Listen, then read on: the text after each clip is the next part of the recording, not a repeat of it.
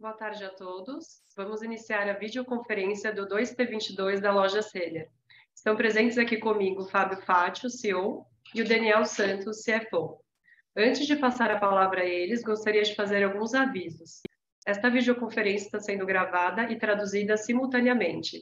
A apresentação será projetada apenas em português, portanto, para quem está acompanhando em inglês, a apresentação foi disponibilizada por chat aqui na plataforma e também pode ser acessada no site de R I. Questionamentos de jornalistas poderão ser direcionados à nossa assessoria de imprensa no telefone onze, três um seis cinco, nove cinco oito seis. Antes de continuar, esclareço que eventuais declarações que possam ser feitas durante esta videoconferência relativas às perspectivas de negócios, projeções e metas operacionais e financeiras constituem-se em crenças e premissas, com base em informações atualmente disponíveis e não são garantias de desempenho, envolvendo riscos e incertezas, pois dependem de circunstâncias que podem ou não ocorrer. Sobre a sessão de Q e A, as perguntas poderão ser realizadas através de áudio, pelo botão Raise Hand da plataforma do Zoom, ou por chat, através do botão Q e A. Ao final da apresentação, darei mais orientações sobre essa dinâmica. Vamos iniciar a apresentação. Passo a palavra ao Daniel. Obrigado, Carol. Uh, boa tarde a todos, obrigado pela presença. Uh, um pouco sobre a receita líquida de varejo desse, desse segundo trimestre. Né? O segundo trimestre apresentou um crescimento robusto das vendas do varejo, né? Versus o segundo trimestre de dois mil e vinte e um, quarenta vírgula seis por cento de crescimento, e versus o segundo trimestre de dois mil e dezenove, cinquenta e sete vírgula três por cento.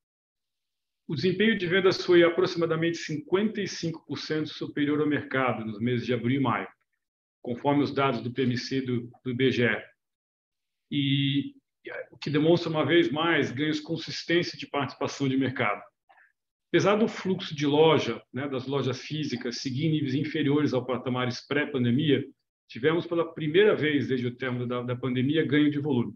Tivemos aí tickets e peças crescendo em torno de dez por cento versus o mesmo período de dois mil e dezenove.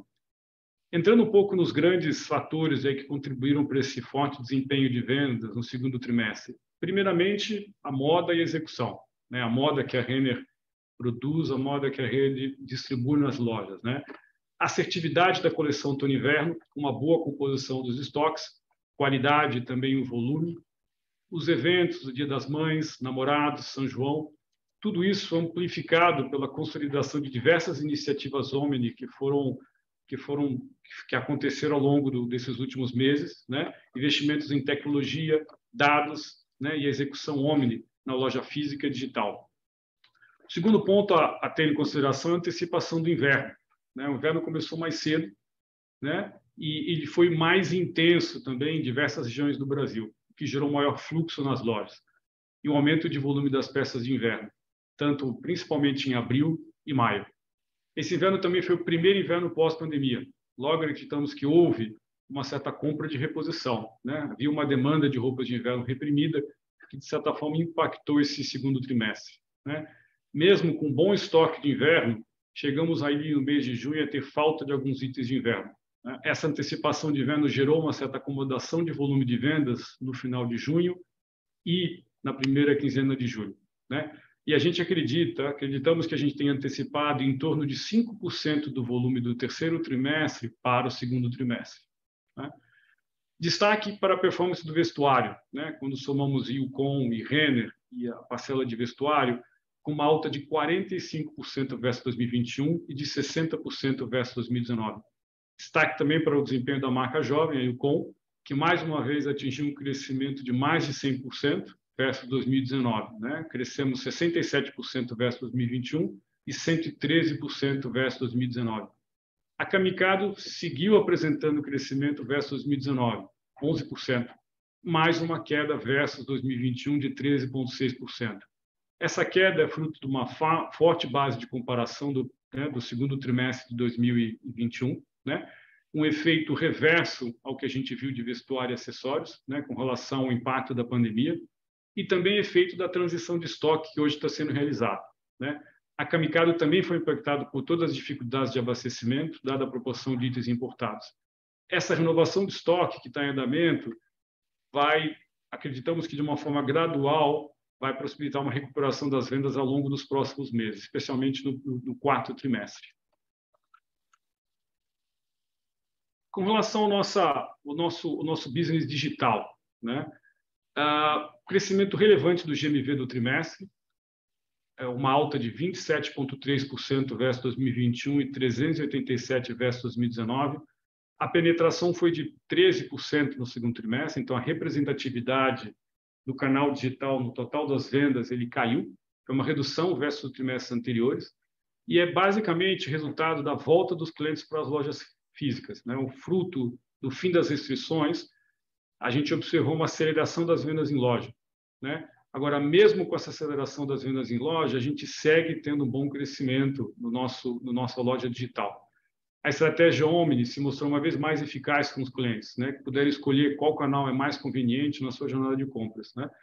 Dentro do mundo digital, a gente segue encantando o cliente na jornada digital. A gente conseguimos, conseguimos melhorando o nível de serviço, que é o tempo de entrega, e conseguimos até mesmo trabalhar e melhorar a experiência do cliente no site, no app. O Fábio vai trazer alguns exemplos nos próximos slides, onde a gente vai comentar um pouco o que foi feito de diferente para melhorar a experiência do cliente no site, no app.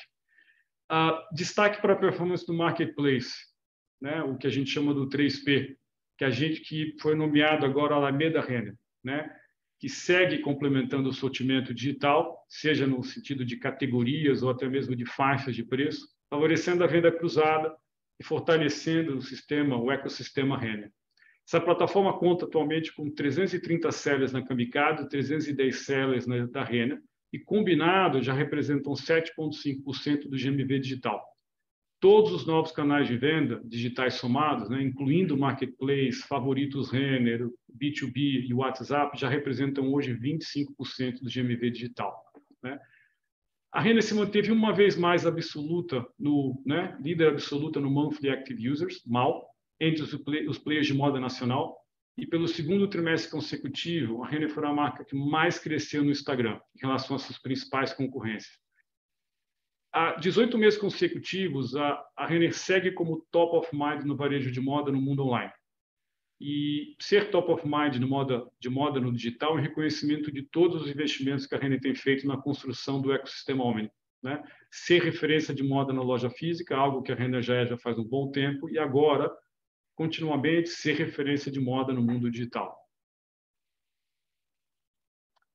Margem bruta. A margem bruta do, do, do segundo trimestre ela foi um vírgula um por cento superior ao segundo trimestre de dois mil e vinte e um e zero vírgula três por cento abaixo da margem de dois mil e dezenove, muito próximo à margem pré-pandemia, né? A performance da margem bruta continua a refletir ganhos de eficiência, principalmente na redução das remarcações, que atingiram o menor nível nos últimos dez anos, que, combinado com o repasse do, dos efeitos da inflação e do câmbio, né, favorecer a recuperação da margem bruta do varejo. A antecipação e intensidade do inverno também ajudaram a margem do T dois. Conseguimos vender a coleção do inverno praticamente a preço cheio.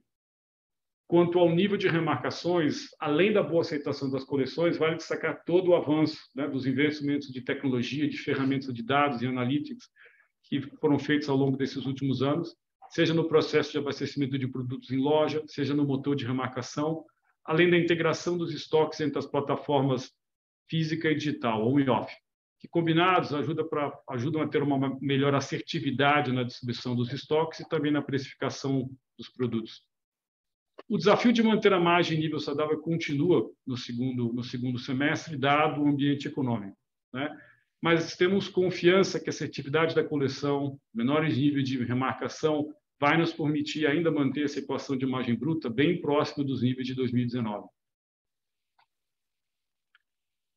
Com relação às nossas despesas operacionais, o S G e A, né, e apenas relembrando, né, que esse quadro aqui ele mostra o S G e A pós a I F R S, significa que a gente exclui as despesas fixas de aluguel, né? O que a gente observa nesse trimestre é uma forte diluição do S G e A como percentual da receita líquida, em razão principalmente dessa alavancagem operacional, quer dizer, esse maior volume de vendas, também por ganhos de eficiência da operação OMNI, né, e a maior participação da loja física, que mais do que compensar os efeitos inflacionários, acumulados ao longo desde dois mil e dezenove e também os investimentos em nosso ecossistema. Seguimos trabalhando em melhorar essa equação, seja pelos ganhos de eficiência no digital e nas lojas físicas ou também pela retomada de volume. O segundo semestre vai operar e vai seguir em patamares mais elevados do que o segundo trimestre, mas em proporções menores do que o do ano passado, né?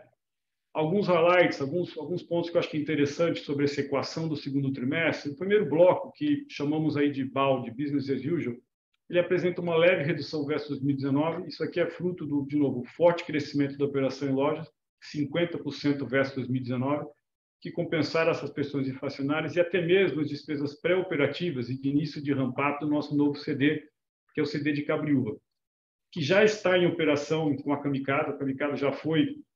É, teve o estoque totalmente transferido do C D antigo para o novo C D, né? E ele já está sendo preparado para a transferência de Renner e Yukon, que vai se iniciar ao longo do quarto trimestre.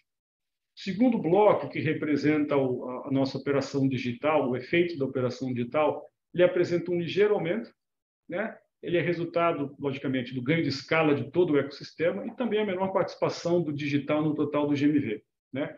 E também conta ainda com contínuo ganho de eficiência nos custos variáveis do canal digital, seja na parte logística, seja na parte do marketing de performance, né? Terceiro bloco eh, refere essas despesas adicionais relacionadas a todas as iniciativas de construção e ganho de eficiência de nosso ecossistema. Os times de T I, dados, estratégia, novos negócios, tribo de conteúdo, tribo OMNI, tribo marketplace, todo o time que está trabalhando na construção desse ecossistema, né? Apesar da essa grande queda que a gente vê com o percentual versus dois mil e dezenove, é basicamente pelo efeito de escala de negócio, os investimentos se mantêm nos mesmos níveis de T um, né? E vão continuar a suportar a nossa estratégia de fazer, uma, trabalhar e manter esse ecossistema ainda mais forte. Com relação à Realize, né? Uh, primeiramente, seguimos com uma, um forte crescimento da carteira, né? Isso é resultado da expansão da base de clientes e também a migração dos clientes do cartão Private Label para o cartão Co-Branded, né? O cartão Co-Branded com uma maior principalidade, né? Que mantém todos os benefícios do cartão Private Label e a praticidade do uso em todos os momentos de compra dos clientes. Isso permitiu com que, logicamente, a carteira crescesse. Além disso, a nossa base de clientes também cresceu, dez por cento versus dois mil e dezenove, vinte por cento versus dois mil e vinte e um. Temos também a expansão de cliente, que é resultado da expansão de Realize dentro do ecossistema Renner, seja na Camicado, seja na Youcom, né? Essa estratégia de migração a, a do Private Label para o Co-Branded, né, permitiu com que a, a Realize também aumentasse a diversificação da receita. Hoje, a receita de serviço representa vinte e cinco por cento versus dezesseis por cento em dois mil e dezenove. Seguimos aí explorando novas oportunidades de receita de serviço, que vão, vão ser adicionadas ao longo dos próximos meses e trimestres, né? Ah, com relação aos níveis de inadimplência, né? A, reali a redução dos resultados que a gente observou aí nesse período de, de, dois mil e, de, de, de dois T, né, se deveu principalmente às maiores perdas líquidas no período, impactadas principalmente pelo crescimento do índice de inadimplência em razão do cenário macro mais desafiador, né? Importante mencionar que a que essa comparação com, do, com dois mil e vinte e um ela fica prejudicada, dado que várias provisões foram feitas no período de dois mil e vinte e elas foram revertidas ao longo de dois mil e vinte e um. O indicador de perdas líquidas se deteriorou em razão basicamente de um nível maior de atrasos da carteira, principalmente aquilo que é, né, a carteira over noventa, que atingiu quinze vírgula seis por cento da carteira e gera um maior nível de provisionamento. Diversas ações, né, foram tomadas ao longo do, do início, a princípio do segundo trimestre, para tentar melhorar o perfil de risco dessa carteira, seja em originação, manutenção de limites e também mesmo cobrança, né? E essas ações já sinalizam resultados na qualidade das novas safras. Quando a gente vê aí a curva de vencidos de um a sessenta dias, a gente vê que é uma curva que está mais comportada, que já mostra uma recuperação, né, que já demonstra que essas atividades, que todas essas ações deram um bom resultado, né?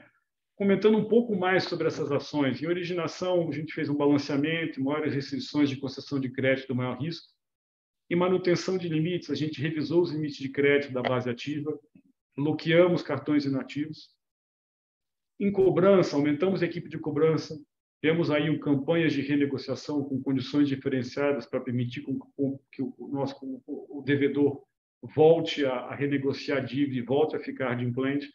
E a gente teve antecipação também da regra de cobrança. A gente está acionando os devedores uh, mais cedo do que a gente normalmente faria, né? Toda a soma do resultado do varejo mais o resultado do, de, de serviços financeiros, de produtos financeiros, o EBITDA total da operação do segundo trimestre foi quarenta e sete por cento superior ao segundo trimestre de dois mil e vinte e um e vinte e nove por cento versus o segundo trimestre de dois mil e dezenove. Basicamente pela melhora do segmento de varejo, né? O EBITDA específico do varejo cresceu sessenta e dois por cento versus vinte e um e cinquenta e três por cento versus dezenove, que mais do que compensou o menor EBITDA de produtos financeiros. O, o lucro líquido seguiu a tendência do EBITDA, apresentando um aumento de oitenta e sete por cento versus dois mil e vinte e um e cinquenta e seis por cento versus dois mil e dezenove. Fechamos o primeiro semestre com um crescimento robusto, quarenta e nove por cento de crescimento de receita líquida versus vinte e um, quarenta e sete por cento versus dezenove, e um ganho de volume versus o período pré-pandemia. A soma do primeiro trimestre com o segundo trimestre ainda apresenta um ganho de volume de cinco por cento. No EBITDA total pré-I F R S dezesseis, em linha com dois mil e dezenove. É uma performance ligeiramente acima das nossas expectativas do primeiro semestre, principalmente devido ao forte volume de vendas que a gente teve no T dois de dois mil e vinte e dois. Avançamos agora ao segundo semestre, né? E eu gostaria de fazer alguns comentários com relação às expectativas que a gente tem para o segundo semestre. Vendas, né? O cenário econômico ele é mais desafiador. Nós não temos nenhuma dúvida quanto a isso, né? O impacto da inflação na capacidade de compra dos consumidores, né? E o fato de que esse novo semestre não vai ter o efeito de compras por demanda reprimida, né? A base de comparação de dois mil e vinte e um já é uma base mais normalizada, os consumidores já estavam voltando a circular, a, a entrar nas lojas, né? Mas a gente segue confiante quanto à nossa capacidade de oferecer coleções atrativas, diferenciadas e com uma boa equação de valor ao consumidor, né? Nossa expectativa é um crescimento de, do, do, do segundo semestre versus dois mil e dezenove mais alinhado ao crescimento que a gente observou no T um de dois mil e vinte e dois. Com relação ao EBITDA total, a, a gente reitera a expectativa de alcançar um EBITDA total pré-I F R S em linha com dois mil e dezenove. Um balanço diferente versus dois mil e dezenove, a gente vai, a gente tem a expectativa de um resultado do varejo superior a dois mil e dezenove, que vai compensar o resultado de produtos financeiros, que deverá vir um pouco abaixo do período de dois mil e dezenove. Um outro, uma outra observação importante, que a gente já havia comentado sobre isso na última, na última call de resultados, que a gente traria alguma, alguma novidade, é com relação à estrutura de capital. Concluímos o programa de recompra de ações, que tinha sido comunicado em janeiro, lá pelo dia vinte de janeiro, totalizamos a compra de dezoito milhões de ações, em torno de quatrocentos e cinquenta milhões de reais. Anunciamos também a antecipação do pagamento do juros sobre capital, capital próprio referentes ao primeiro e segundo trimestre de dois mil e vinte e dois, que normalmente ocorreriam só em abril de dois mil e vinte e três, e optamos por não rolar as dívidas que nós vamos ter vincentes agora no segundo semestre. Todas essas, essas ações permitirão uma melhora na estrutura de capital, né, uma melhora no nosso R O I C, ainda mantendo uma posição de caixa líquido confortável, né? Que nos permitirá, nos dará flexibilidade e segurança para navegar esse ambiente de incerteza econômica do segundo semestre, bem como seguir com todos os nossos investimentos estratégicos, abertura de lojas e investimentos no nosso ecossistema. Passando a palavra aqui para o Fábio. Fábio. Obrigado, Daniel. Uh, boa tarde a todos, né? Gostaria também de agradecer a participação e interesse de todos vocês. Então, como a gente viu aqui com o Daniel, a gente teve um bom primeiro semestre, né? E a gente segue com uma expectativa positiva para o ano e com foco na nossa estratégia de longo prazo. Continuamos com o nosso objetivo de ser o melhor e maior ecossistema de moda e lifestyle da América Latina, oferecendo uma jornada cada vez mais completa e relevante para os nossos clientes. E, e para isso, a gente segue fortalecendo a nossa cultura de encantamento e ampliando a nossa base de clientes, aumentando com isso a recorrência, o lifetime value e o stickiness. Então, a gente continua avançando em todas as frentes do nosso ecossistema, que a gente já viu algumas vezes aqui. Vou dar alguns exemplos. Por exemplo, nosso pilar OMNI, a gente segue com, sendo prioridade as frentes de serviço e eficiência, né? Então, com, como exemplo, nesse trimestre, a participação das entregas em até dois dias aumentou em seis pontos percentuais em relação ao mesmo trimestre de vinte e um. As entregas em até um dia nas regiões metropolitanas de São Paulo e do Rio de Janeiro foram dezenove pontos percentuais maiores do que o do segundo trimestre de vinte e um também. E mesmo assim, né, melhorando o nível de serviço e reduzindo custos, né? Então, em relação ao, aos custos por remessa, a gente teve uma redução de cerca de dezoito por cento em relação ao mesmo período de dois mil e vinte e um. Uh, além disso, a gente segue com outras iniciativas, né? A gente fez a aquisição da Uello ainda nesse, primeiro, nesse segundo trimestre, e uh, já com a integração da Uello, a nossa logtech de logística, uh, já começamos os primeiros pilotos em transit points para roteirização e gestão de última milha, para ter ainda mais eficiência no nosso processo também. Quanto ao novo C D OMNI de Cabreúva, que o Daniel comentou, então a gente finalizou a transferência da internalização das operações logísticas da Camicado, né, trazendo para dentro de casa, já cem por cento do estoque on e off do Camicado já em Cabreúva. Uh, foi tudo isso concluído e estamos em fase de melhoria contínua agora da operação de Camicado. Renner, Yukon e Ashua, a gente já começou as fases de testes, né? Então a gente tem testes até mais ou menos metade do quarto trimestre, quando a gente inicia gradualmente as operações uh, no decorrer do quarto tri e principalmente ganhando volume ao longo do primeiro trimestre de dois mil e vinte e três. Como o Daniel também citou, Uh, os canais de vendas, uh, os novos canais de vendas, né, que começaram de dois anos para cá principalmente, a ter maior relevância, eles seguem ganhando cada vez mais destaque, né? Então, tanto marketplace, favoritos, uh, WhatsApp, né, vem ganhando bastante relevância uh, na nossa base de vendas. A digitalização das lojas também é um ponto muito importante na nossa proposta OMNI, né, e ela segue em expansão.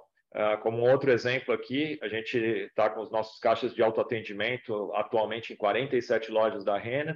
Uh, temos uma previsão de até uh, o final do ano, né? Antes do final do ano já está operando em cento e trinta e quatro lojas.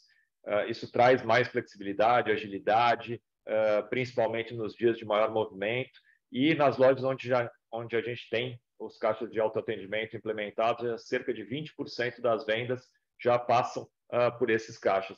Sem mencionar, né, fora o caixa de autoatendimento, a gente tem outras modalidades de pagamento, como o que a gente chama de venda móvel, que é através do device dos nossos colaboradores atender o cliente em qualquer ponto da loja para fazer sua, suas compras, e também o Pague Digital, que é através do aplicativo da Renner, no smartphone do próprio cliente, pagar suas compras, o que, além de trazer mais conveniência, agilidade, fortalece ainda mais a ampliação da base de clientes OMNI através da força das lojas físicas. Então, aí a gente segue uh, avançando com o nosso plano de expansão também das lojas físicas. Uh, inauguramos dezesseis lojas nesse segundo trimestre, sete da Renner, oito da Youcom, uma da Ashua, sendo que doze delas em praças novas. Né? E para o ano, a, a previsão é a gente abrir cerca de quarenta lojas, sendo que até o final do primeiro semestre a gente já inaugurou dezoito. Uh, Pensando em outras frentes aqui de investimento no nosso ecossistema, a gente segue evoluindo também com a nossa base de clientes ativos. Uh, tivemos uma alta de dezenove por cento em relação ao segundo trimestre de vinte e um e também com maior retenção, né, quatro pontos percentuais superior ao ano anterior. O número de clientes compradores de três ou mais marcas do nosso ecossistema cresceu trinta e sete vírgula cinco por cento nos últimos doze meses. Esses clientes são muito importantes para nós porque eles têm um gasto que chega a ser seis vírgula nove vezes maior do que os clientes compradores de uma única marca do ecossistema. Uh, os clientes da Renner e do Youcom foram os que mais uh, apresentaram crescimento uh, nesse tipo de consumo, uh, nesse hábito de consumo. A, a frente de conteúdo também, outra parte importante, focou na unificação dos conteúdos em todas as interações digitais com o cliente, gerando maior engajamento e tornando as nossas marcas referência de moda e lifestyle. Ao todo, produzimos e divulgamos vinte e seis campanhas e coleções cápsulas, com destaque para as datas de eventos. E eh, realizamos aí no período também doze lives, oito no Instagram, quatro nos canais digitais da Renner, todas com recordes de audiência. Uh, a estratégia de geração de conteúdo com creators das redes digitais também segue bastante consolidada e dentro do nosso mix de micro a macro influenciadores, já contamos com mais de seiscentos nomes no, no período. Aí.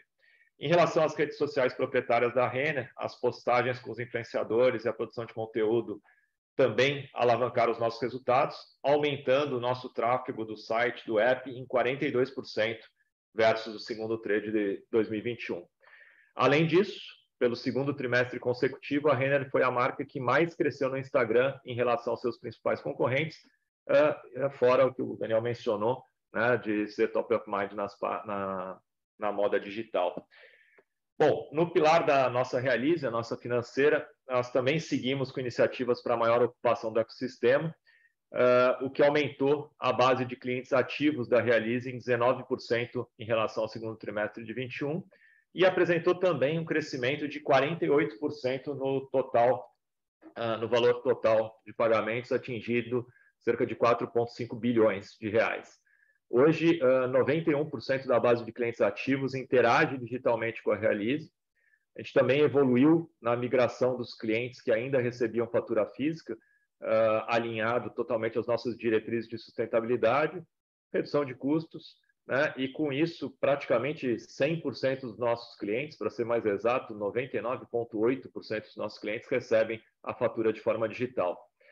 Na, na frente de priorização da oferta do Meu Cartão, houve também um aumento de oito por cento no volume de emissões em relação a dois mil e vinte e um. Atualmente, cinquenta e oito por cento da nossa base ativa é formada já por clientes do Meu Cartão. A conta digital também teve expansão. A gente começou pilotando em uma loja, passamos para três lojas, para dez lojas. Atualmente, já estamos uh, com piloto em vinte e cinco lojas uh, em São Paulo, na, na região São Paulo. E a previsão de rollout para cem por cento das lojas é até o final do ano. E vamos ter também, ainda no terceiro trimestre, uma nova plataforma digital, soluções financeiras ainda mais robusta, né, ampliando é, o lançamento e o rollout aí da nossa conta digital, dentre outros produtos. Seguimos também com a construção do nosso ecossistema dura, duradouro e sustentável. Né? Nessa, nesse trimestre, a Renner e a Youcom lançaram as primeiras calças jeans rastreadas com blockchain, uh, permitindo que o, o cliente possa acompanhar via Q R codes sobre todo o ciclo produtivo das peças, desde o cultivo do algodão até a fabricação das roupas. Uh, as metas de redução das emissões de C O dois também foram aprovadas pelo S B T I, a instituição responsável por divulgar e promover o conceito que fundamenta as metas baseadas na ciência, e continuaremos buscando a redução das emissões de gases de efeito estufa, de efeito estufa com os nossos novos compromissos públicos para o novo ciclo, que vai até dois mil e trinta também. Em abril, agora, divulgamos o nosso relatório anual de dois mil e vinte e um, que apresentou os resultados e iniciativas da nossa companhia no último ano. E em julho, vamos divulgar ao mercado o informe sobre o Código Brasileiro, uh, desculpa, divulgamos, né, o informe sobre o Código Brasileiro de Governança Corporativa de dois mil e vinte e dois, com noventa e oito vírgula um por cento de, de adesão ao Código Brasileiro de Governança. Bom, de, de forma resumida também, uh, acho que a gente já realizou muita coisa até aqui, mas tem muito mais por vir, né? Uh, partimos do zero, ou praticamente do zero em algumas frentes, demos um salto muito importante em dois mil e vinte e um e também agora no primeiro semestre de dois mil e vinte e um, mas ainda temos um, um caminho longo aí para construir até o desejado em um período aí de daqui a dois ou três anos. Uh, como exemplo, né, nosso sortimento digital já aumentou em quatro vezes e meia, né, e a gente vai continuar ampliando e acelerando uh, a ampliação do nosso sortimento digital. Em C R M, a nossa base de clientes já subiu dezenove por cento e devemos mais do que dobrar o ponto de partida. O nível de serviço online, né, as entregas em até dois dias estão em torno de quarenta e cinco por cento das entregas e vão chegar a níveis entre setenta por cento e oitenta por cento. Uh, no OMNI, a nossa base de clientes vem aumentando. Ela começou em um por cento, depois passou a seis por cento. Hoje estamos com cerca de dezenove por cento dos nossos clientes transitando em ambos os canais e com certeza a gente vai seguir crescendo, né, a nossa base de clientes OMNI. E, e quanto aos custos para atrair esses clientes, uh, o C A C sobre a receita vem caindo e deve continuar caindo ainda mais ao longo dos próximos ciclos. Na Realize, a receita de serviços também já ganhou mais relevância, como o Daniel já mencionou, e vai continuar aumentando também de forma contínua. Bom, uh, nós continuamos comprometidos, né, com o nosso propósito para nos consolidarmos como ecossistema líder do segmento na, na América Latina. Estamos convictos quanto ao nosso futuro e aos investimentos que fizemos e continuamos fazendo para fortalecer o nosso ecossistema, e seguimos atuando nas prioridades que temos aí uh, para o ano. Então, é, é continuar investindo na evolução da nossa proposta OMNI, na melhoria da orquestração da cadeia, com ganhos de agilidade, flexibilidade, no time to market dos nossos produtos, com melhoria de qualidade e coleções cada vez mais assertivas, investindo também nas nossas plataformas logística e na plataforma tecnológica, e também na Realize, ampliando o portfólio de produtos e serviços. Tudo isso com muito foco, buscando maior geração de valor, com ganhos de produtividade e eficiência nas nossas operações. A cada trimestre fica mais evidente que a gente está no caminho, né, para a gente ver novos recordes de encantamento. Tivemos, por exemplo, mais uma vez, o melhor nível de encantamento da história, né, o melhor nível de muitos satisfeitos em um segundo trimestre da nossa história, o que nos sinaliza que estamos na direção correta para oferecer uma proposta de valor cada vez mais encantadora aos nossos clientes. E acreditamos também que marcas com significado e proposta de valor clara geram diferenciais competitivos e criam condições para ganhos de mercado, principalmente em momentos como esse, né? Os cenários mais desafiadores e momentos de consolidação como os que a gente vive atualmente. Nos períodos macroeconômicos mais difíceis, os consumidores sempre buscam as marcas nas quais mais eles confiam. Então, estamos bastante seguros quanto ao nosso futuro, como ecossistema, potencializando ainda mais o encantamento dos nossos clientes e a geração de valor aos nossos acionistas. Bom, passo aqui a palavra para a Carol, para a gente passar para a parte de perguntas e respostas. Obrigada, Fábio. Vamos iniciar nossa sessão de Q e A. Lembrando que para fazer perguntas, vocês podem levantar a mão através do botão no Zoom ou podem encaminhá-las por escrito no botão Q e A. Recomendamos também que as perguntas sejam realizadas todas de uma única vez. Vamos iniciar pela fila de perguntas por áudio. A primeira pergunta vem do Thiago Macruz, do Itaú B B A. Oi. Oi, pessoal, boa tarde. Eu tenho duas perguntas. É, vocês mencionam que, que no segundo semestre a gente deve ter um crescimento mais parecido com o do Q um. Mas também tem uma série de projetos que, que maturam nesse segundo semestre do ano, principalmente na parte do digital. Será que é possível que a gente veja uma trajetória de diluição de S G e A parecida com a desse trimestre, mesmo com o top line um pouco mais frágil na segunda metade do ano? Essa é a primeira pergunta.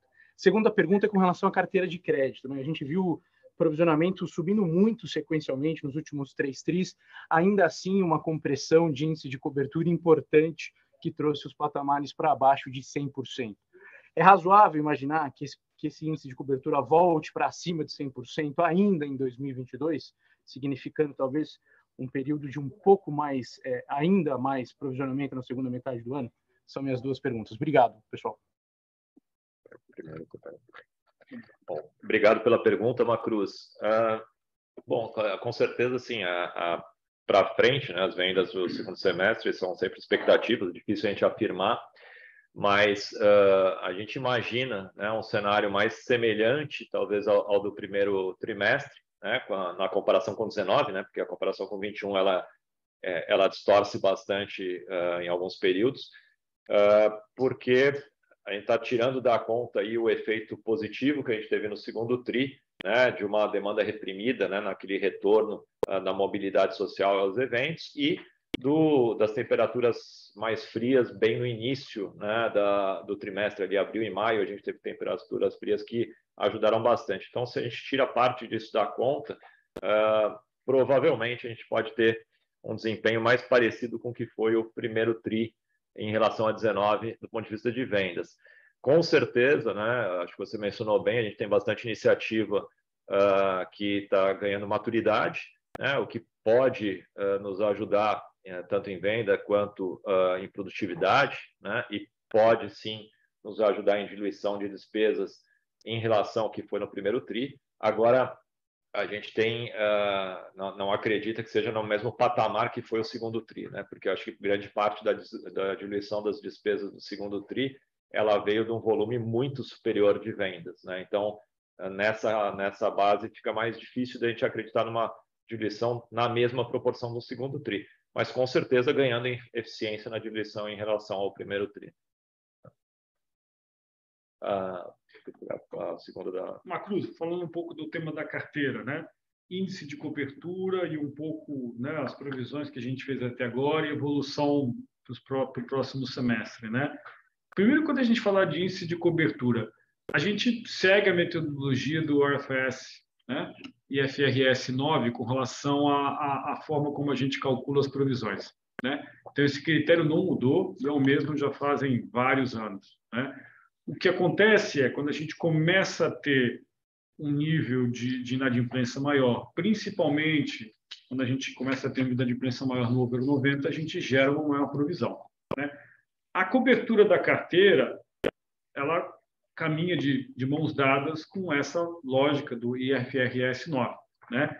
Então, a gente, quando a gente vê a cobertura, a gente vê que versus a carteira total, na verdade, a gente teve até um aumento de cobertura. Quando a gente vê versus, por exemplo, o over noventa, ele tem uma queda, mas é normal, faz parte da metodologia, não tem aqui nenhuma, nenhuma mudança com relação à metodologia e critério que a gente aplica, né?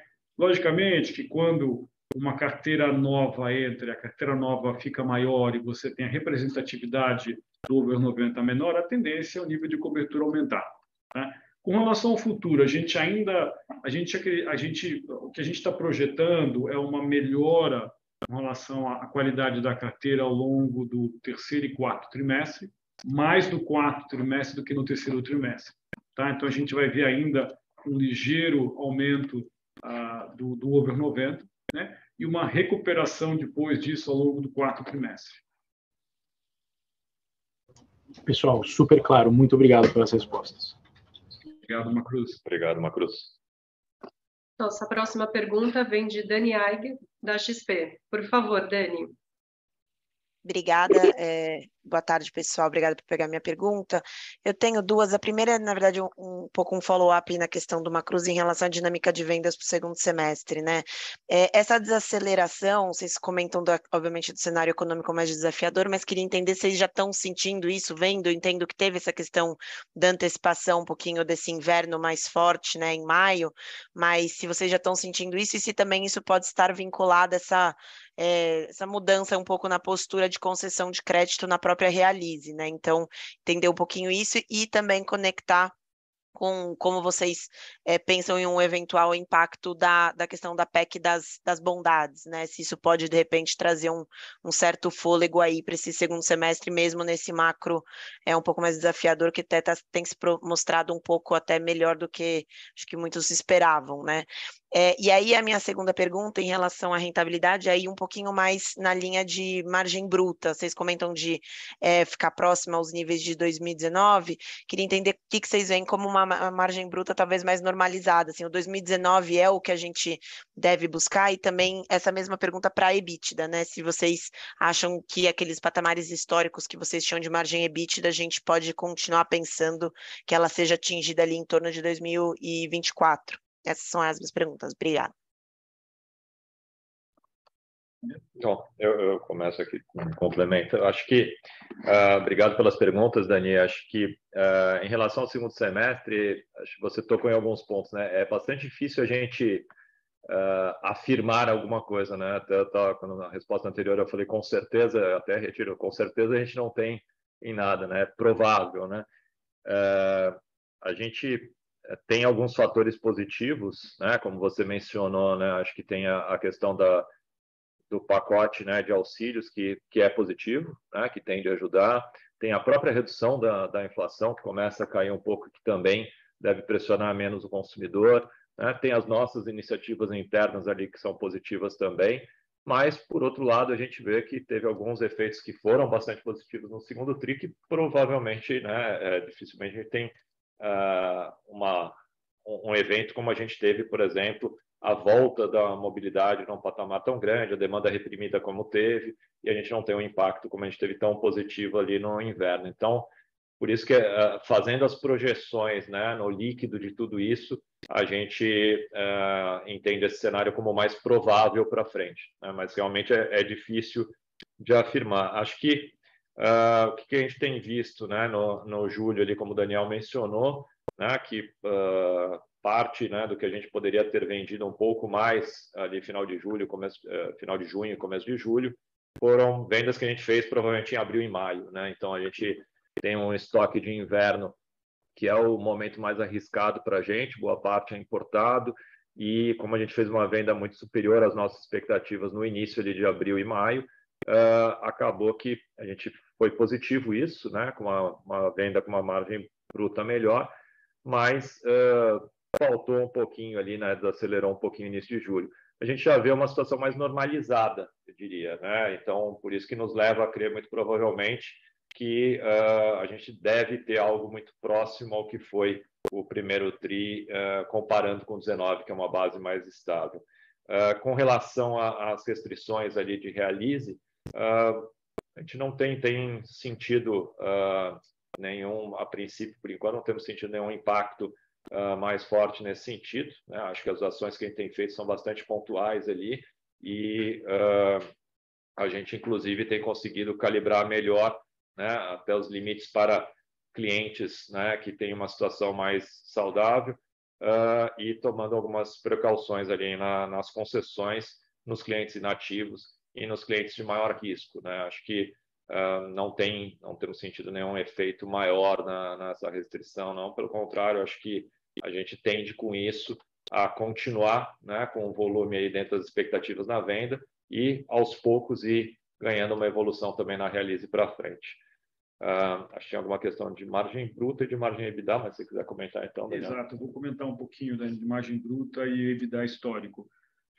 A, a, gente, a gente continua é, confiante de que a margem bruta do segundo semestre ela vai ser muito em linha com a margem bruta que a gente teve em dois mil e dezenove. Tá? E por quê? Eu acho que boa parte da inflação que já tinha que vir, ela já chegou, né? A gente tem aí até mesmo a questão do, do, de F X, de efeito de câmbio, que a gente está com praticamente o segundo semestre já coberto, e coberto levemente abaixo daquilo que a gente tinha orçado em um primeiro momento, né? Conseguimos montar essa cobertura no momento em que o, o, o dólar estava um pouco mais comportado aí no segundo trimestre, tá? Então, a gente acredita que, lógico, sempre tem uma variável, eu sempre falo com vocês, com relação ao markdown. O markdown ele é feito de um sucesso da coleção e um nível de vendas que conversa com o estoque que a gente está propondo para o período, né? A gente continuando a ter sucesso nas coleções, a gente continuando a ter uma boa aceitação dos produtos, a tendência é que a gente tenha menos markdown, né? E essa equação funcionando bem, produto correto, executado corretamente no ponto de venda, seja no ponto físico, seja no ponto digital, essa equação de, de, de margem bruta tende a ficar muito próximo ao nível de dois mil e dezenove. A gente ainda usa o nível de dois mil e dezenove como referência, porque depois de três anos de uma inflação tão robusta, a gente acredita que é uma boa referência. Não significa que a gente vai amarrar a referência na margem bruta de dois mil e dezenove, não vamos pensar em ter uma outra referência, mas no momento onde a gente teve a inflação e tudo que aconteceu ao longo desses três anos, é uma boa referência com relação, né, à qualidade de margem que a gente que a gente tem mantido. Com relação ao EBITDA histórico, é, de novo, a gente reitera um pouco do que o Fábio comentou também com relação ao comportamento do segundo trimestre, com essa equação de volume, ela logicamente trouxe uma velocidade de recuperação do EBITDA que foi pontual aqui no segundo trimestre, né? Lógico que nós vamos continuar uma recuperação gradativa do, do, do nível de, de EBITDA, né, do percentual do, da margem de EBITDA, ao longo desse período, mas o segundo trimestre teve o efeito desse de escala, que tem o efeito volume, o efeito até mesmo inverno, querendo ou não, as, a, né, os, os, as roupas de inverno elas têm um ticket médio maior, então você tem mais volume, mais roupas de inverno, ticket médio maior, tudo isso ajuda e gera uma escala no segundo trimestre, que é um ponto muito, é um, é um ponto fora da curva com relação ao comportamento de todos os outros trimestres do ano, tá? Agora, o que, que a gente reitera, e algo que eu já tenho conversado com, com vocês quando a gente tem as nossas conversas, é que a gente acredita que nós vamos continuar recuperando a margem de EBITDA daqui ao longo dos próximos dois anos e vamos, vamos chegar próximos àquela margem de EBITDA histórica, que, na verdade, quando a gente fala histórica, na verdade, é aquela margem excelente que a gente teve em dois mil e dezenove, não é tão histórica, né? É uma, um pouco aquela margem que a gente atingiu, que foi muito boa, que foi celebrada naquele momento, que foi a margem, a margem EBITDA que a gente atingiu em dois mil e dezenove. Todos esses investimentos que a gente está fazendo vão permitir com que a gente cresça acima do mercado. Crescer acima do mercado significa conseguir escala. Além disso, vários investimentos que a gente tem feito no sentido de eficiência do nosso canal digital. Nosso canal digital, cada vez mais, poderia ter um custo de, de operação muito próximo à loja, à loja física, né?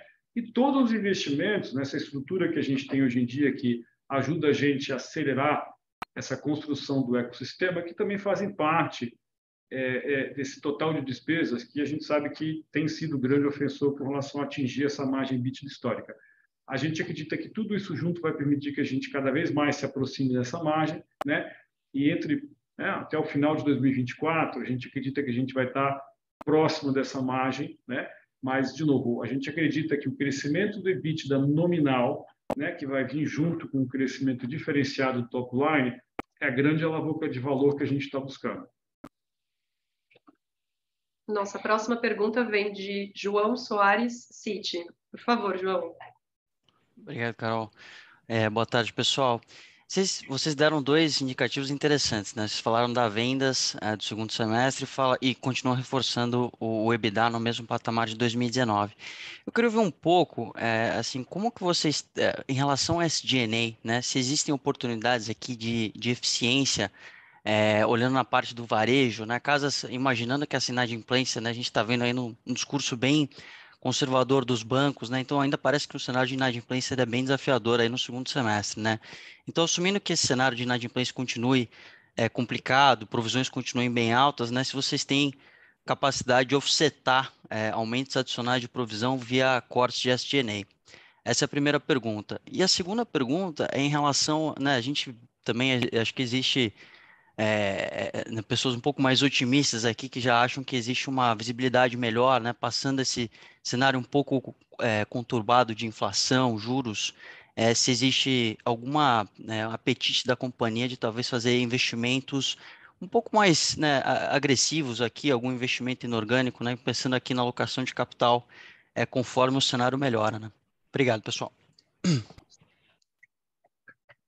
Bom, uh, obrigado pela pergunta, João. Eu começo aqui, acho que o Daniel me complementa também, mas uh, acho que, uh, como o Daniel mencionou, né, acho que na parte da, da inadimplência, né, a gente fez algumas ações para uh, mitigar, né, a, a, a perda, né, e, e conseguir navegar bem. Isso, com certeza, traz uh, um resultado para a Realize em si um pouco menor do que a gente tinha de expectativa, mas, por outro lado, a gente tem uh, performado um pouco acima da expectativa no varejo, né? Então, como o Daniel falou, a gente tem uma projeção aí nas nossas expectativas de atingir o mesmo EBITDA que a gente tinha se programado, né? Compensando parte dessa, dessa perda ali da, da Realize, né? Compensando, na verdade, a perda da Realize com um desempenho melhor em varejo, né? Então, sendo o S G and A de, de varejo, ou do total que se refere, sim, né? A gente imagina que no consolidado, no todo, sim, a gente consiga fazer essa compensação,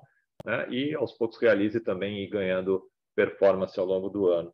É, com relação, não sei se quer complementar alguma coisa nessa não, parte. Tá perfeito, não? Tá perfeito. E, e com relação à parte de uh, possíveis movimentos de aquisição, acho que a gente não tem nada relevante em vista, né? A gente continua o mesmo foco de sempre, de continuar expandindo Uh, o nosso ecossistema nas, nas nossas prioridades, nas iniciativas estratégicas que a gente tem uh, já em desenvolvimento, uh, muitas delas, a grande maioria internamente, então estamos usando os nossos recursos uh, internamente e também ampliando uh, através de parcerias, né, e as aquisições que a, gente, que a gente fez, até então as duas aquisições que a gente fez, mas uh, nada, nada relevante em vista, não sei, Daniel, quer... Não, talvez aqui acho que vale a pena complementar, né, João? Eu, A gente tem uma oportunidade ainda grande de crescimento orgânico, né? A gente já abriu vinte lojas esse ano, é, até agora vamos abrir quarenta lojas. E dessas vinte lojas, por exemplo, a gente tem umas oito ou nove que são, né, ou lojas Renner em municípios onde a loja Renner não estava presente, ou a expansão da Youcom, né? E a gente ainda tem muitas oportunidades pela frente. Então, ao mesmo tempo que a gente, logicamente, continua olhando oportunidades, e aí o Fábio comentou, por exemplo, a Uello, que foi uma aquisição que a gente fez, a gente tem uma preocupação de focar, né, ou de ter como uma prioridade como é que a gente reforça o nosso ecossistema e acelera a nossa construção do ecossistema. Então, se existe uma prioridade hoje para a equipe de novos negócios e M e A da, da Renner, é nesse aspecto. E a gente continua olhando as oportunidades, mas a gente ainda tem bastante coisa para fazer da parte orgânica. Estamos retomando aí as aberturas de lojas e a, e a ideia é continuar e acelerar as aberturas de lojas nos próximos anos, que é uma oportunidade orgânica que ainda existe. Ainda existem vários municípios onde a gente ainda tem oportunidade de abertura de uma loja Renner e temos a expansão da Yukon, que já está claro pelos resultados, que é um modelo que já tem, né, que já de certa maneira tem demonstrado sucesso. Nossa Perfeito, próxima pessoal. Pergunta. Obrigado, Obrigado, João. João. Obrigada, Ju. Nossa próxima pergunta vem de Felipe Casimiro, H S B C. Por favor, Felipe. Muito obrigado, Carol. Bom, bom dia a todos. Uh, a minha primeira pergunta, assim, são duas perguntas bem pontuais, né? Sobre o custo logístico, né? Interessante ver essa queda, no, nesse, mesmo sobre esse ambiente bem desafiador de inflação, né? Essa queda de dezoito por cento, uh, com melhora de serviço, melhora do tempo de entrega. Então, uh, se puder passar um pouco mais de cor sobre os principais fatores e, e iniciativas que levaram a essa queda, já tem algo de, de Uello ajudando a, a maior eficiência ou não? E a segunda seria sobre produtos financeiros, é, sobre o tema, tema de parcerias que vocês comentam no, no release, né, Panvel. É, quais são os planos e, e reais possibilidades de expansão da Realize para outros varejistas? E, e isso deveria contribuir com, com maior participação de serviços também? Como é que, quais são os drivers também para a expansão de, de serviços? Obrigado.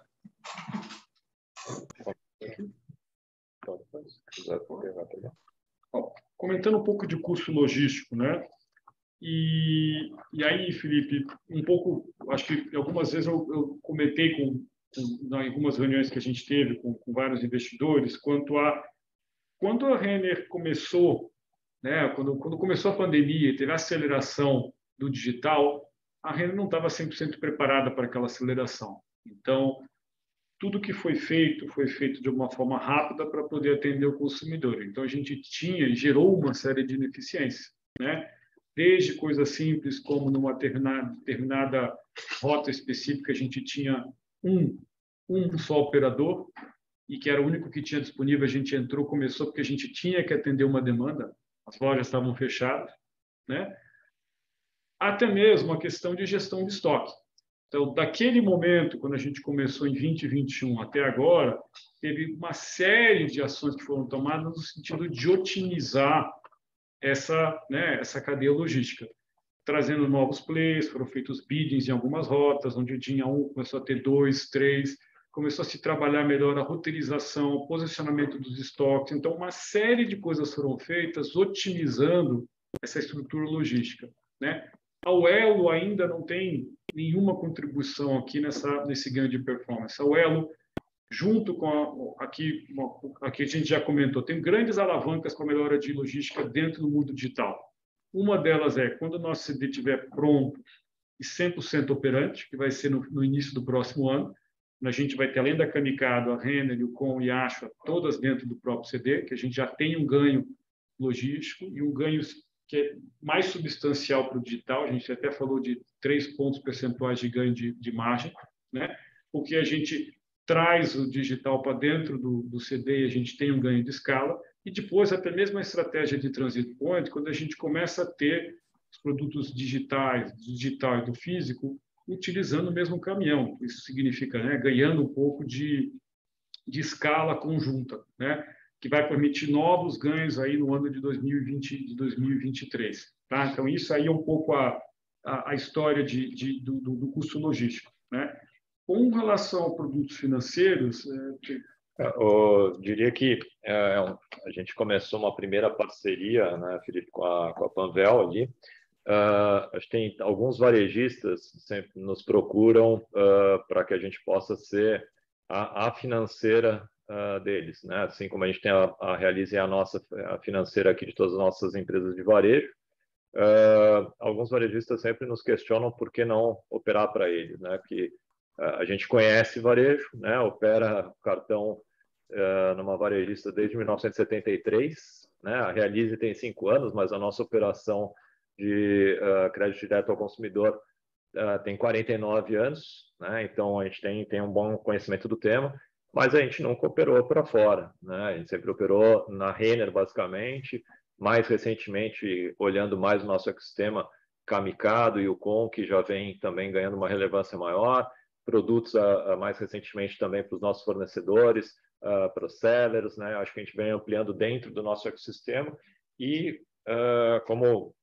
existem alguns, uh, alguns players ali que nos perguntam e questionam, a gente também nos fez o questionamento que realmente tendo esse conhecimento de varejo, em alguns tipos de varejo, né, que fazem sentido e que são uh, adjacentes ao nosso, mas que uh, podem ter uma boa sinergia, tanto a gente para o próprio varejista, né, gerando, trazendo conhecimento e sendo a financeira deles, quanto uh, para a própria Realize também, né, trazendo um, uma escala e uh, uma ampliação de clientes maior, ter um, uma relação benéfica para ambos, né, para a Panvel, no caso, e para a gente. Né? Então, é, um, é uma primeira parceria que a gente faz, a gente está aprendendo, é a primeira vez que a gente faz isso, a, a intenção é, é que seja crescente, que seja positivo para a Panvel, que a gente consiga operar bem, né, para a Panvel, gerando valor para pro, os clientes e acionistas da Panvel, e também gerando mais valor para a Realize. Uh, a intenção, né, é que isso possa ser mais uma alavanca de crescimento, né, mas de uma forma gradual, né, e com bastante foco no que a gente conhece. Mas é, é o nosso primeiro movimento, a gente ainda precisa, né, tá começando agora, é bastante recente, para depois a gente aprender a avaliar e poder ir crescendo com calma nisso. Certo, muito obrigado. É, nossa próxima pergunta vem do Vinícius Strano, do U B S. Olá, bo... Olá, boa tarde a todos. Obrigado por pegar minha pergunta. É, vocês poderiam comentar um pouco sobre como tem sido a performance das suas aberturas aqui mais recentes é, e que tipo de retorno é, marginal a gente pode esperar aqui para frente? Ah, e, e também só se vocês puderem dar um pouco de detalhes sobre essas novas cidades, como que é a competição aqui. E, e se, se eu puder pegar um, um pouco uma atualização do que, que vocês veem de potencial de abertura de lojas da bandeira Renner, aqui tanto em loja de rua como em shoppings também. Obrigado. Bom, obrigado pela pergunta. Eu acho que, é, primeiro, né, o desempenho das lojas novas tem sido excelente, tem sido muito bom, né? Então, até por isso o Daniel também falou da gente ter uh, um bom foco de investimento nisso. A gente... Durante a pandemia, ali nos primeiros momentos, a gente até teve uma redução da abertura de lojas para se concentrar, né, nas iniciativas digitais e uh, a gente tem, uh, tem tido uma boa performance, tem alavancado, né, então já abrimos uh, dezoito no primeiro semestre, até agora vinte, estamos abrindo, abrimos uma hoje, né, em, no município do interior aqui do Rio Grande do Sul também, e uma ontem de Camicado também em Santa Catarina. Então, uh, a grande maioria das lojas tem sido em novas cidades, novas praças, né, o que é bastante positivo também. Mesmo lojas em regiões de grandes cidades não atendidas, são bastante positivas. E lojas uh, em novas cidades também bastante positivas. Acho que a concorrência nessas cidades uh, tem sido menor, né? Uh, como a gente tem dito, cada nova cidade, nova localidade aí que a gente abre, tem aumentado, em média, vinte pontos percentuais ou mais a venda do online para aquelas praças, né? Então, uh, tem sido bastante positivo e tem nos proporcionado, né, também alguns movimentos pontuais, uh, como não só abrir, né, mas uma melhoria de portfólio, né? Lógico que a gente, uh, no líquido, abre muito mais lojas, mas recentemente, por exemplo, a gente fez um, um fechamento de uma loja de rua uh, na, na, na Avenida Ibirapuera, em São Paulo, e ampliamos a nossa loja do Shopping Ibirapuera, né? Então, não é uma loja a mais, na verdade é uma loja a menos, mas na verdade vai gerar mais valor a um custo menor, né? A gente consegue ter uma absorção em algum, algumas questões também. Então, a gente está tá olhando bastante a questão da, das lojas físicas, que tem um bom potencial aí uh, de tanto ganho de eficiência quanto de ampliação uh, das lojas. Né? Uh, pra, com, com relação ao número para os próximos anos, a gente, para esse ano, né, a gente está tá falando em torno de quarenta lojas, somando todas as marcas, né, Renner, Youcom, Camicado e Ashua, e muito provavelmente uh, para os próximos anos, a gente ainda tem que uh, afinar alguns números aqui, uh, mas a gente deveria poder ter um número maior, né, um número crescente ali.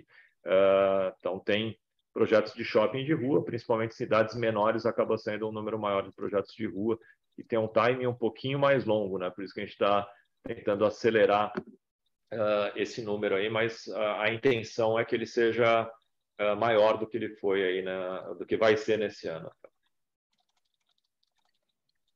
Nossa próxima pergunta vem de Ruben Couto, Santander. Por favor, Ruben.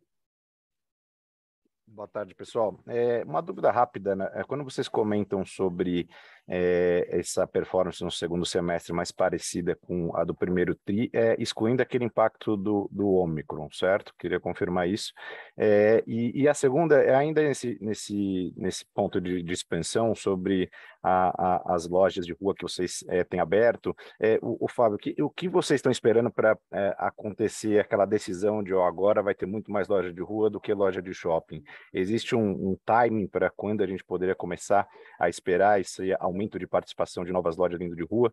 E também pegando essas aberturas de rua do, do ano passado, que acho que foram cinco, mas tem um ano mais ou menos em que foram abertas, é, queria entender se de fato foram em regiões bem menores, é, com um modelo bem diferente que vocês é, já têm descrito, e quais foram as impressões iniciais até aqui, se tem coisa funcionando, coisa não funcionando, enfim, alguns ajustes que vocês aprenderam até então. Obrigado. Vou comentar da primeira.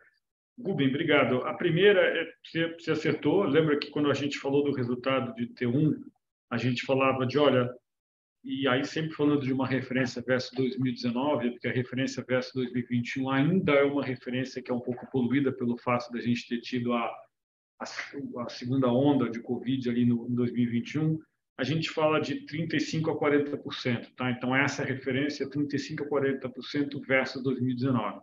Então, essa é a referência que a gente tem como base para o crescimento, a expectativa de crescimento para o segundo semestre.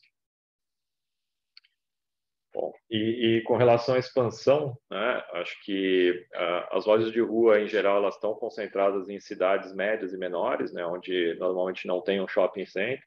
Uh, não quer dizer que a gente não, uh, não tenha mais lojas em shoppings, a gente tem pontualmente, né, lojas em shoppings também, né?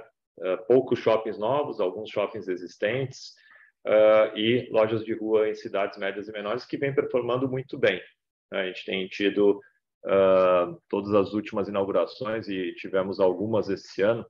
Posso me lembrar aqui de cabeça, a grande parte uh, mais recente aqui, a gente teve Ijuí, Assis, Santa Rosa hoje, uh, tem... tem Uh, tem várias praças ali que todas elas com uma performance muito, na Sapucaia aqui perto também, uh, todas elas com performance bastante positiva, né? Não, não quer dizer que a gente vai ter mais lojas de rua do que de shoppings, né? A maioria das nossas lojas vai continuar o portfólio sendo uh, maior em shopping centers, até porque a, a diferença é bastante grande, mas a tendência, né, é, atual para vinte e três, por exemplo, a gente ter talvez sessenta por cento das lojas inaugurando em rua e quarenta por cento em shopping para as inaugurações de vinte e três, por exemplo, né? Mas isso faz pouca diferença no parque total, né?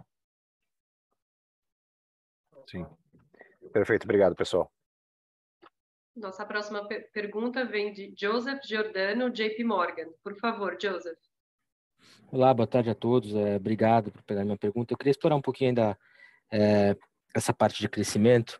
Então, o Fábio acabou de mencionar sessenta por cento loja de rua. Eu queria explorar é, aqui também qual, como é que vocês estão vendo essa, a iniciativa da Guide Shop, que é um negócio relativamente recente e pode dar uma, uma baita capilaridade até na, na estratégia OMNI.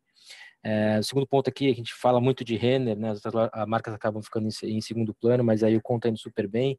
Mas minha pergunta vai um pouco na Camicado, como é que vocês estão vendo a, a evolução e a normalização da demanda aqui, né? Até quando a gente olha a penetração de e-commerce, já está em vinte e cinco por cento, então até entender se faz sentido a gente continuar é, ou, ou até acelerar um pouquinho mais a, essa expansão para...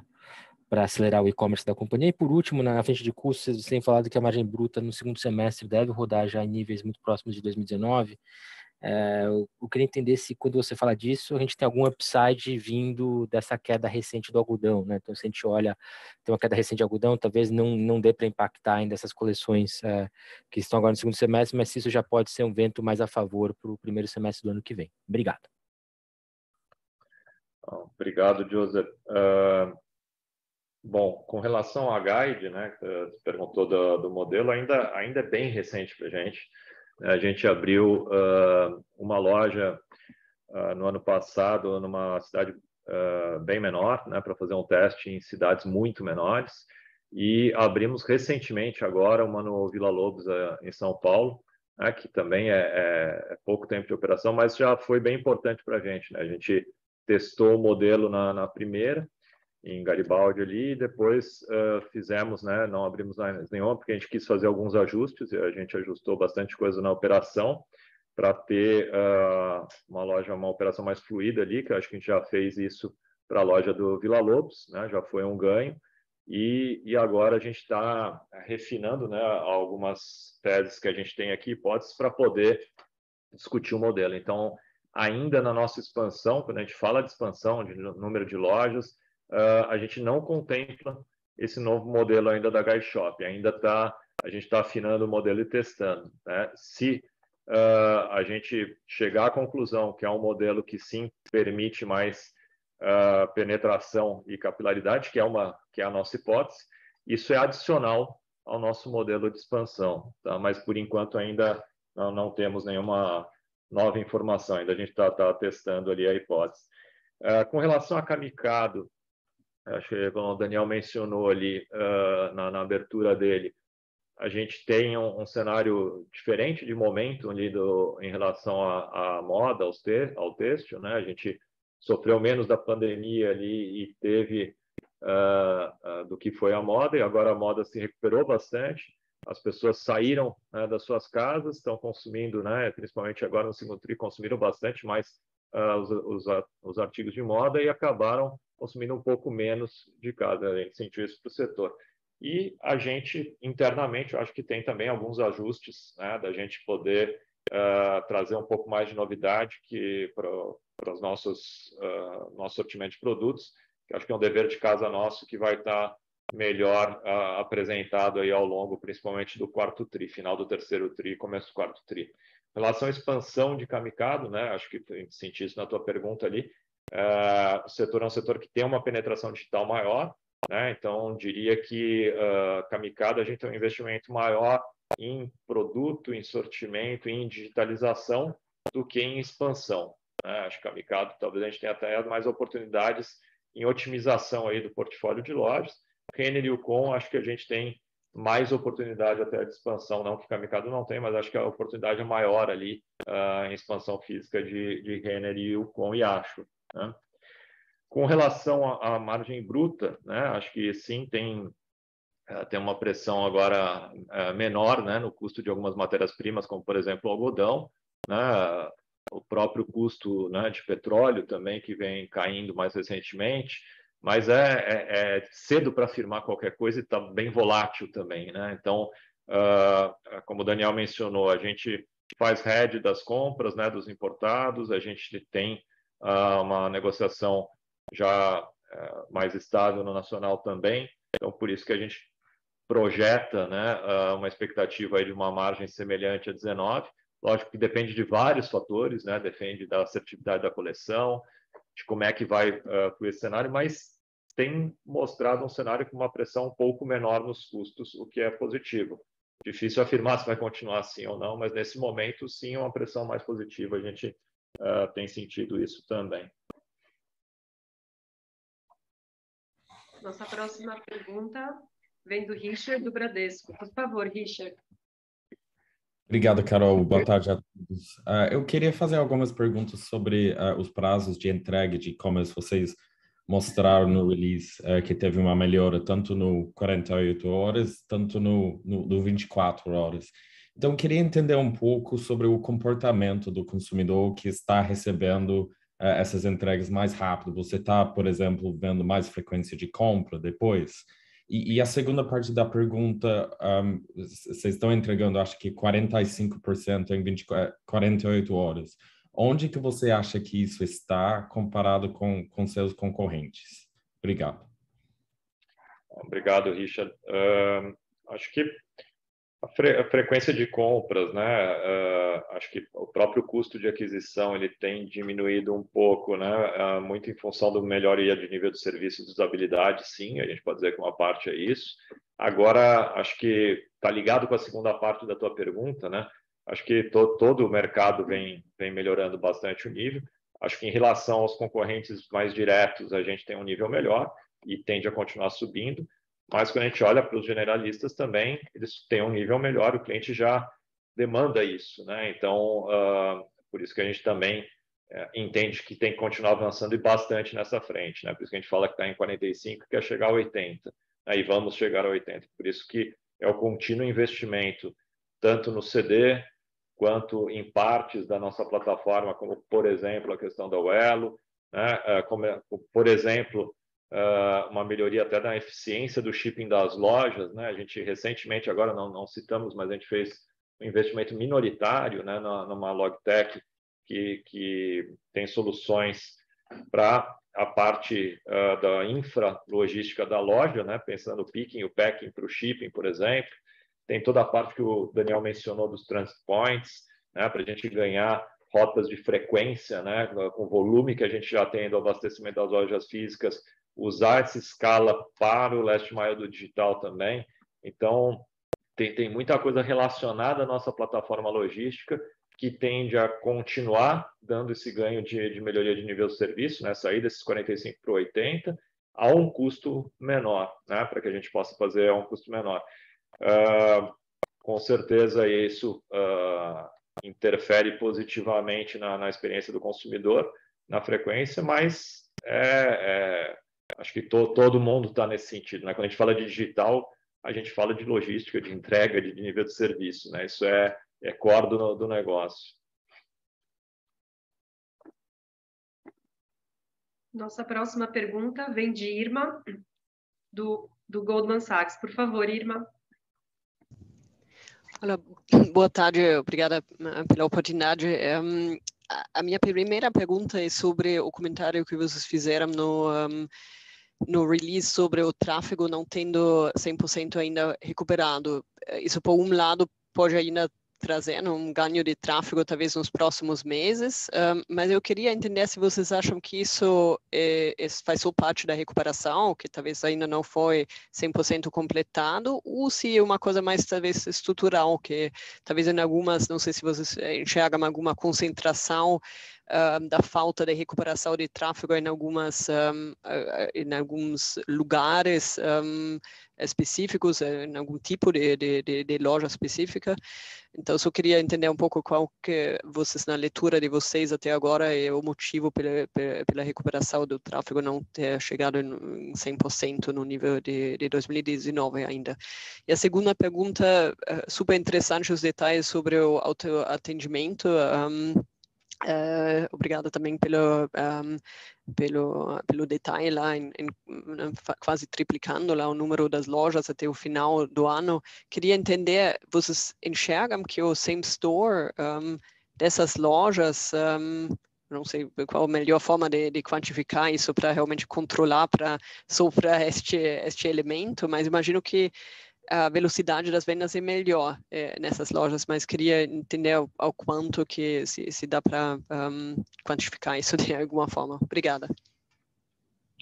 Oh, obrigado, Irma. É, bom, em, em relação ao, ao tráfego, né, em, em relação a dois mil e dezenove, acho que tem, tem vários fatores, é, é, é difícil a gente afirmar, mas acho que a parte estrutural, ela, ela vem gradualmente se recuperando, né? Então, até na tua pergunta, quando você falou de tipos de loja diferente, quando a gente olhava na pandemia, né, e mesmo quando foram uh, saindo as restrições, a gente via uma perda de tráfego muito maior nas lojas que eram próximas a escritórios, né? Então, uh, lojas de rua próximas a centros comerciais ou centros de cidade, ou até shopping centers próximos de estações de metrô uh, ou próximos de grandes centros empresariais. Era onde a gente via a maior redução de tráfego. Isso vem retomando uh, bastante aí nos últimos meses, né? Até com a volta ao, ao retorno híbrido ou, ou presencial em algumas, alguns escritórios. Então, essa parte estrutural, acho que voltou uma boa parte, mas ainda assim tem uma parte de recuperação, né? Então, a, ainda é onde tem uma perda, talvez, estrutural um pouco maior, mas que tende uma parte a voltar, né? Não sei se num, num momento volta tudo o que era, mas uma parte ainda acho que a gente tem uh, para recuperar de tráfego uh, de forma estrutural, principalmente nesses pontos. Uh, outro ponto, acho que, e aí é de cenário, né? Acho que não é estrutural de pandemia, mas nem de hábito, mas de cenário, que é a questão do, uh, do próprio consumidor, né? Que com certeza está mais receoso com o momento e que uh, com, uh, com as questões, né, de poder econômico, inflação, caso a gente tenha uma melhora, né, com, tanto com os apoios, né, que vêm sendo feitos aí do, dos auxílios emergenciais, quanto à redução da inflação, isso pode uh, gerar um tráfego maior, sim. Né? É, outro ponto, né, que acho que você trouxe da, acho que ainda tem ainda sobre o tráfego, né?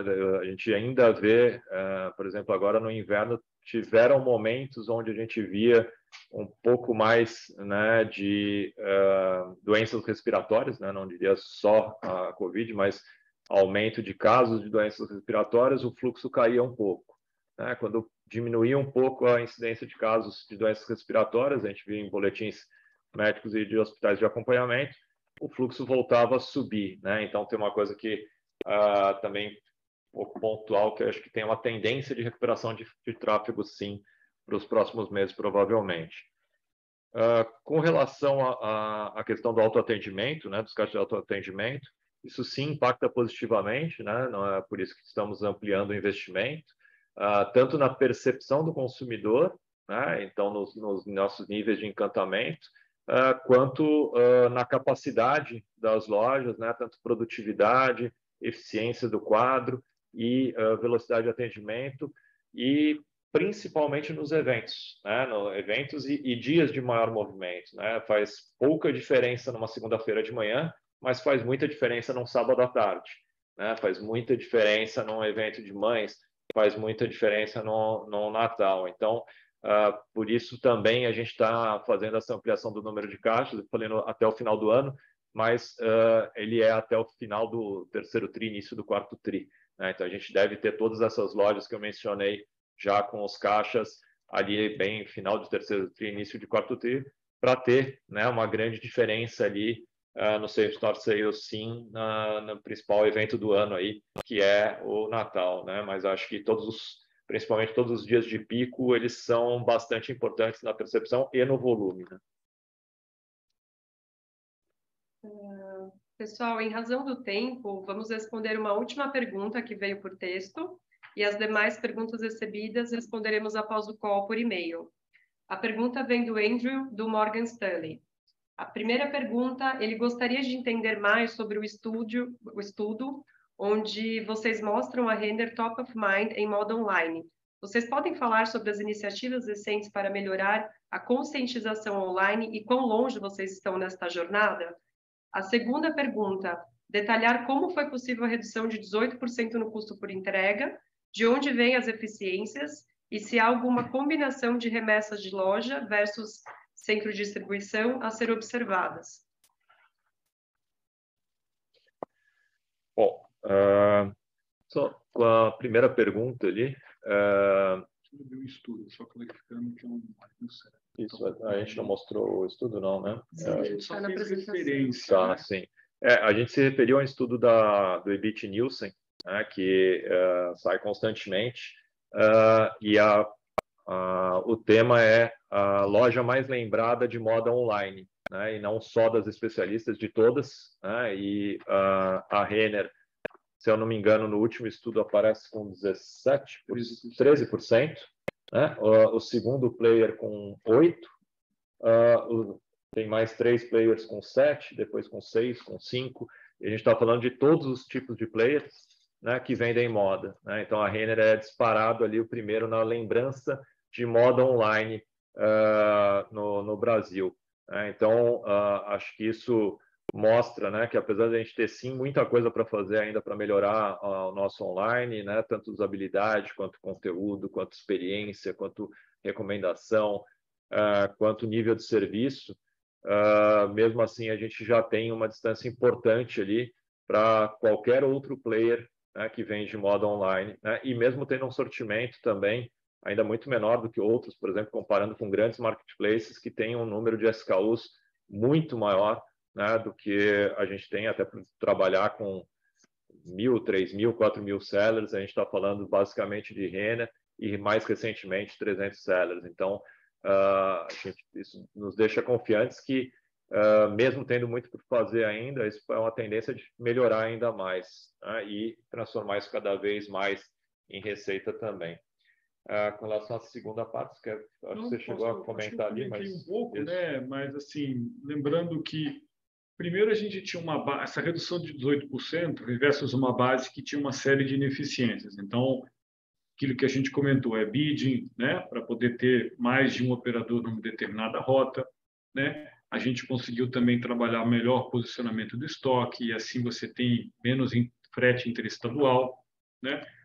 A gente tem também um outro ponto que a gente pode considerar, que essas são as regras de negócio, quando a gente define: ah, você tem o produto localizado onde, o que que o cliente, onde o cliente vê que o produto está, e as regras de negócio com relação a que tipo de entrega você pode fazer. Então, essas, esses três componentes ajudaram que a gente tivesse um bom ganho de eficiência. Com relação à combinação de remessa de loja versus D C, né, lógico que a gente tem hoje em dia a, a, aquela opção do cliente fazer retirada em loja. Essa é uma. O outro ponto, logicamente, quando a gente faz isso e o estoque está na loja, sem dúvida que ele diminui o seu, seu custo de, de frete. Um outro ponto, que eu acho que talvez é um pouco do que está na, na pergunta aqui, é com relação à combinação dessa escala de abastecimento de loja com a entrega do digital. Isso é algo que, uma vez que o C D esteja pronto e a gente coloca essa, essa estratégia de transit point in place, né, ativa essa estratégia, a tendência é que a gente consiga, né, do mesmo C D, faz um abastecimento da loja, você tem um pedido digital que vai pegar carona nesse mesmo caminhão, vai chegar lá no, no, no transit point muito próximo daquele ponto de entrega, você faz a distribuição com modais diferentes, um modal pequeno, um eventual modal pequeno para fazer abastecimento de loja, uma, uma, né, uma moto, uma bicicleta, o que seja, para fazer o modal de entrega final para o cliente final. E com isso você consegue, logicamente, ter a escala do mundo físico sendo emprestada para o mundo digital, além de conseguir ganho de serviço, né? A gente imagina que o fulfillment de loja vai ser feito entre grande parte diário, né? Então, todo dia você vai ter aí uma rota diária que vai estar abastecendo as lojas, você pega essa carona, chega mais rápido, chega a um custo competitivo, é ganhar serviço com um custo super otimizado. E é isso que a gente vai estar aí implementando ao longo do, do, do ano que vem, quando o C D estiver pronto e essa, e essa toda a dinâmica do Transit Point estiver implementada. Bom, com isso, encerramos neste momento a nossa videoconferência e eu passo a palavra ao Fábio e ao Daniel para os seus comentários finais. Bom, uh, agradeço a presença de todos, né, o interesse, uh, espero que a gente tenha tirado qualquer dúvida aí sobre a empresa, estamos sempre à disposição, né, através de todo o nosso time uh, de R I aí para qualquer dúvida, e reforço, né, que eu acho que a gente acredita bastante Uh, em todos os investimentos que a gente está fazendo, né, no futuro da nossa empresa, na relevância e no encantamento do, da nossa empresa, dos nossos clientes, e uh, estamos confiantes que estamos construindo, né, uma empresa melhor para os nossos clientes, nossos colaboradores e para os nossos acionistas. Né? Muito obrigado aí, né, Daniel. Obrigado, pessoal. Até a próxima. Um bom final de semana a todos.